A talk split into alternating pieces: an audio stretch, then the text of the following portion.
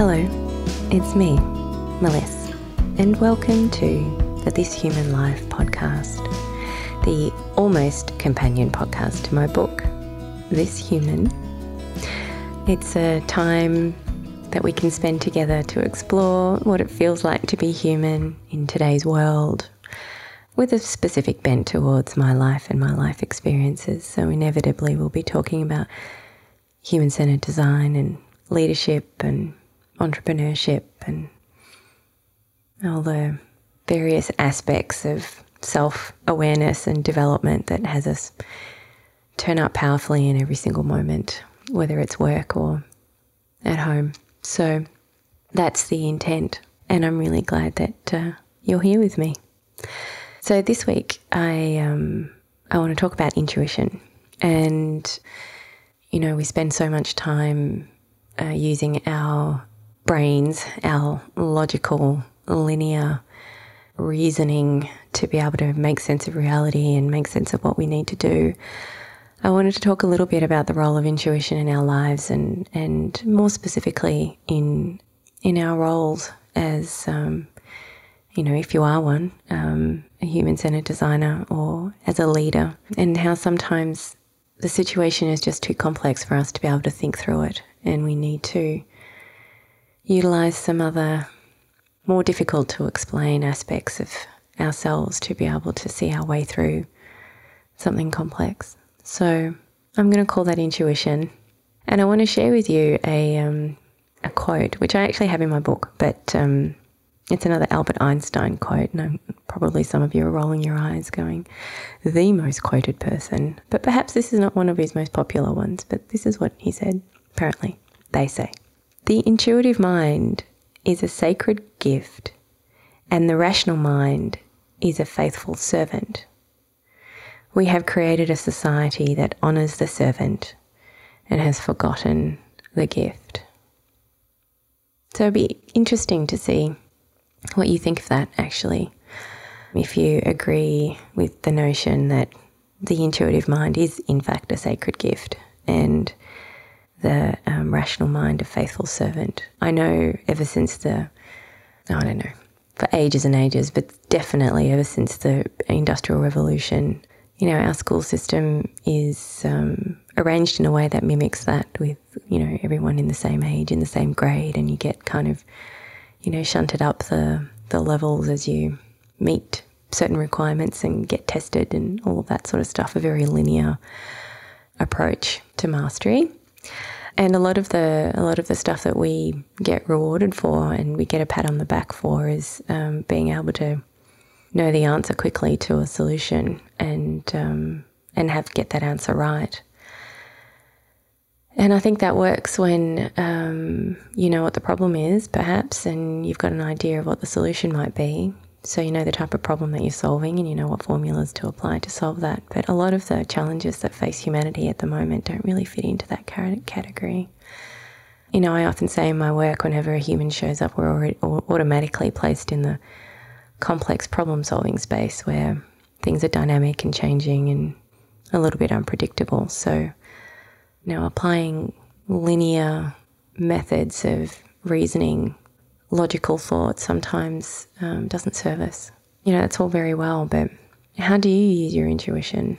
We're not really taught that in school, really. Um, can you imagine a class, maybe even at university or whatever, you know, Intuition one oh one? Um, so I'm going to attempt to talk a little bit about how I've learned to be able to sit with my intuition and help that guide decisions that I'm making about my work or my business or, you know, being a parent, um, any role that I have. And what I've learned is uh, intuition, it kind of lives in your body, and being able to sit with that and ask yourself, um, what am I feeling about this? And actually try and get fluent in the language of feelings, senses, and what they then mean, perhaps in terms of emotions, I think is really important gateway to be able to follow a more deeper knowing, which comes from a very different part of your brain. Um, it comes from a more ancient part of your brain, actually. You know, the neocortex is where you do all the thinking that you know you're doing, and then we've got deeper levels of brain where, you know, habits live, our ability to relate to others live. So that's sort of the limbic system. And then the most ancient part people refer to as the reptilian brain, you know, responsible for our pyramid drivers around food and shelter and sex. Um, you know, that's all at work and very powerful. And we're using a tiny, tiny, tiny component of the enormous power that's available to us actually as a member of the human species. And um, wouldn't it be great if we could deliberately, you know, access that when we're, well, in every aspect of our lives. And so that takes a certain um, presence and a certain awareness and certain practices that help you connect with what you're actually feeling about a situation as opposed to what you're thinking about a situation. You know, that um, kind of leads nicely into another quote that I want to share with you. This is a quote from, um, I think it's actually from her TED Talk um, by a woman called Jill Bolte Taylor. She had a, she was a neuroscientist, a researcher, and she essentially observed herself having a stroke, which is just uncanny. If you haven't watched the TED Talk, I suggest that you do. I'll put a link in the show notes. But a quote that I love and I've incorporated in my book is, um, we live in a world where we are taught from the start that we are thinking creatures that feel. The truth is we are feeling creatures that think. And when we sit with that and we and we think about the the way that we pro- approach problem solving and the way that we make sense of the world, it's so cerebral. It's so using our intellect to understand reality. And reality is just such a, I, I talk about reality a lot in these in these in these intimate conversations with you, because it's just such a, it just causes us so many issues when we think that the reality that we're perceiving is is the one, versus, you know, everyone's perception of reality is so individual and subjective, and we need to remember and be respectful of that, especially if we're in a situation where we're needing to collaborate and to be able to create on behalf of others or with others a new reality that they're going to be experiencing. It's so fundamental. And because of that, that that introduces such complexity into the context within which you're doing work or you're d- designing, that um, using your intellect and your rational thinking is is not enough, and that's where intuition comes in.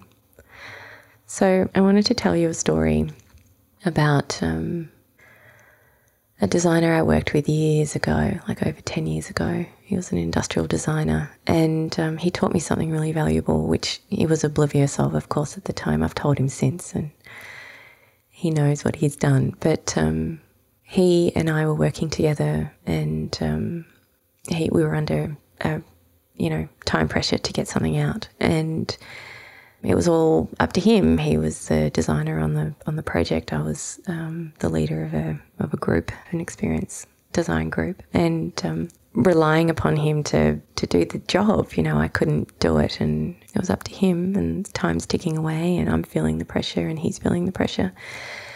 And uh, I glance over at his desk, and he's um, making cars out of paper. Like, he had these templates, and um, He was he was not actually working on the thing that we needed to deliver in however many hours. He was building these things out of paper. And I was just like, what are you doing? What's going on? Having a minor conniption. And, um, you know, he explained very calmly that he needed to step away from the work and he needed to give give his brain a bit of a break and let his body do some thinking. And the way that his body thought was just through, you know, with his hands, and being able to connect with that other, that other source of knowing. So by doing that, he, you know, gave his um, conscious thought a bit of, uh, just a bit, just a break, like a bit of space. And in doing so, he increased the chances that he was going to be able to access something much deeper. And, you know, the um, the brain is is just the most fascinating thing. It's constantly logging and catal- cataloging, logging and cataloging input from all of your senses. And such a small percentage of that is actually brought to your awareness. But all of that is actually going in and feeding your subconscious. which is the, the input mechanism that you have to build your intuition. So just imagine that for a second, right? So we know that if every single input into our brains through our senses was brought to our attention, we wouldn't be able to do anything. We'd just be in this complete state of overwhelm, let alone, you know, consciously regulating your liver function and pancreas and all of the things that happen without your conscious control, which has your body heal and move and act and digest and do all the things. All of that, all of those inputs are pieces of information that are going in and informing your experience of the world. And when we allow ourselves the space from, you know, conscious thought, and we just connect in with our bodies and we ask our body what it's feeling about this situation, we give ourselves the ability to access this deep, deep reservoir of of knowledge that your body holds. And being able to access that, and then to be able to make sense of what your feelings are communicating to you within the context of the situation that you're in, is just so powerful. And it needs to be cultivated because, as I said earlier, it's not, mm, we're not taught it. So to be able to cultivate this ability to access your intuition, there's three things that I explore in my book, but I want to talk about in a little bit more detail here. And they are repetition, talking to yourself, which, um, you know, feels weird to suggest that that's what you should do, but we'll talk about that in a second, and um, keeping an instinct journal. So let's tackle the first one, repetition. As I mentioned earlier, your habits exist in a part of your brain that, that's not the neocortex, which is the, the newest part that's evolved. It's the outside layer, essentially, of our brains where we do the thinking that we know we're doing. And then we drop down a level, and um, in the limbic system, that's where all of your habitual responses uh, reside. I'm oversimplifying, of course, but just go with me. And um, and the way that they become habits is through repetition. And, you know, especially in the work of design, human-centered design, design is a highly repetitive, really, and iterative practice. It's also reflective and emergent. So, you know, when you're sitting with a problem that you're trying to solve and you're, you're trying to make sense of, say, you've got all the data and you're trying to, you're insight hunting, and you're trying to work out what, what is this? What's the thing? You know, what is this information telling me? Just draw, draw map after map, draw framework after framework, you know, write down words. Just keep uh, repeating, externalizing your thinking, trying to use your body to, you know, pull something that is subconscious up into your consciousness so that you can actually do something with it, so you can put language around it. And like I said a little bit earlier, where I was saying our, our bodies are constantly collecting data, and that data gets, you know, processed and catalogued by our subconscious mostly. This is also feeding that. So you can you can deliberately use this process to inform your intuition about the work that you're doing. And um so that's the first one, right? Repeti- repetition. The second one is about talking to yourself. And, you know, I was a bit coy earlier when I said it feels weird, but this is really, really, really fundamental. And we talk to ourselves all the time. And at some point, someone decided that if you talk to yourself, you're crazy. But we're actually in our minds in constant conversation with ourselves. And I guess what I'm suggesting is do it deliberately, um, with the intention to solve a problem. So in the first step, you know, you're doing a whole bunch of repetition and you're deliberately feeding your subconscious with input data that is relevant to the problem that you're trying to solve right in front of you. And then in the second step, you cultivate the ability to be able to ask yourself some questions and then wait for the answer. But those questions are, you know, related to the to the thing that you're actually trying to solve, as opposed to unconscious questions that lead to, you know, irrelevant scenarios that are constantly running, you know, the monkey mind, the constant thought chatter. So, you know, some common questions that I ask myself in the context of my work when I'm looking at an abundance of information and I can't yet see the insight, or I can't see the interconnectedness of things. You know, things like, what am I missing here? Or is there something I'm not seeing? Uh, what's the what's the connection between these things? Is there a connection between this and that? You know, it's like consciously interrogating your thoughts and then valuing the sense that comes back to you in response to that question.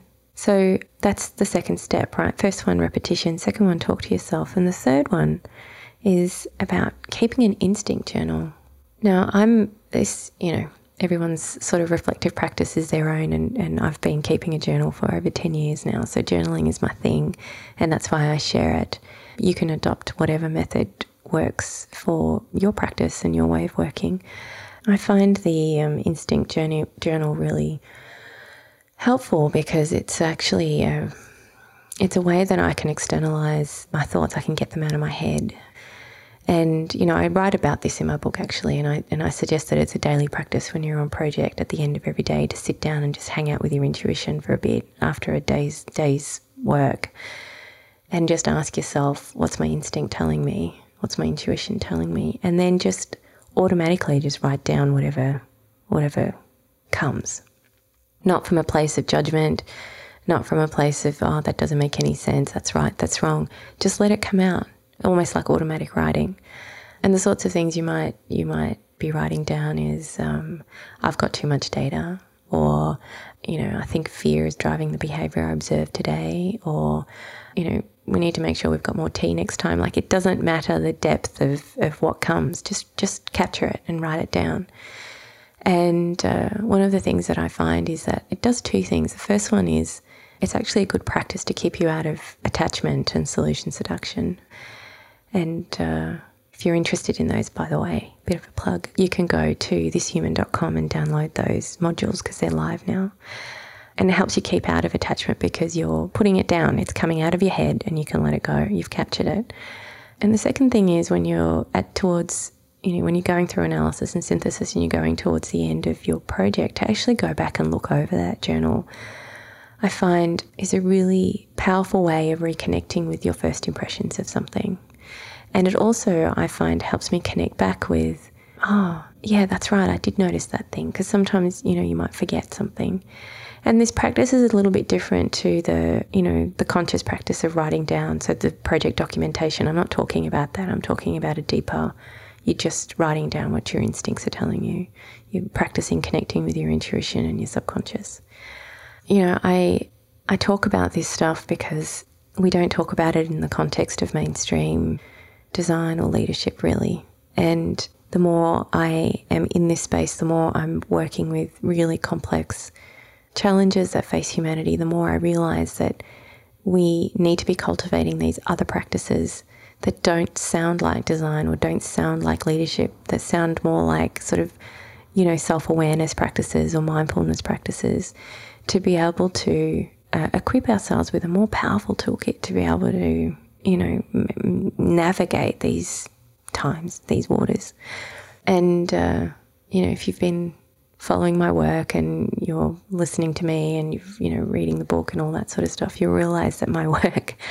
although I often talk about it in the context of what I do, it's applicable just to life, really. You can use your intuition at any point, um, in any way, to address any challenge. And um, I'm sure that by doing that, you'll be able to access some deeper understanding of yourself and the situation that otherwise would not be available to you.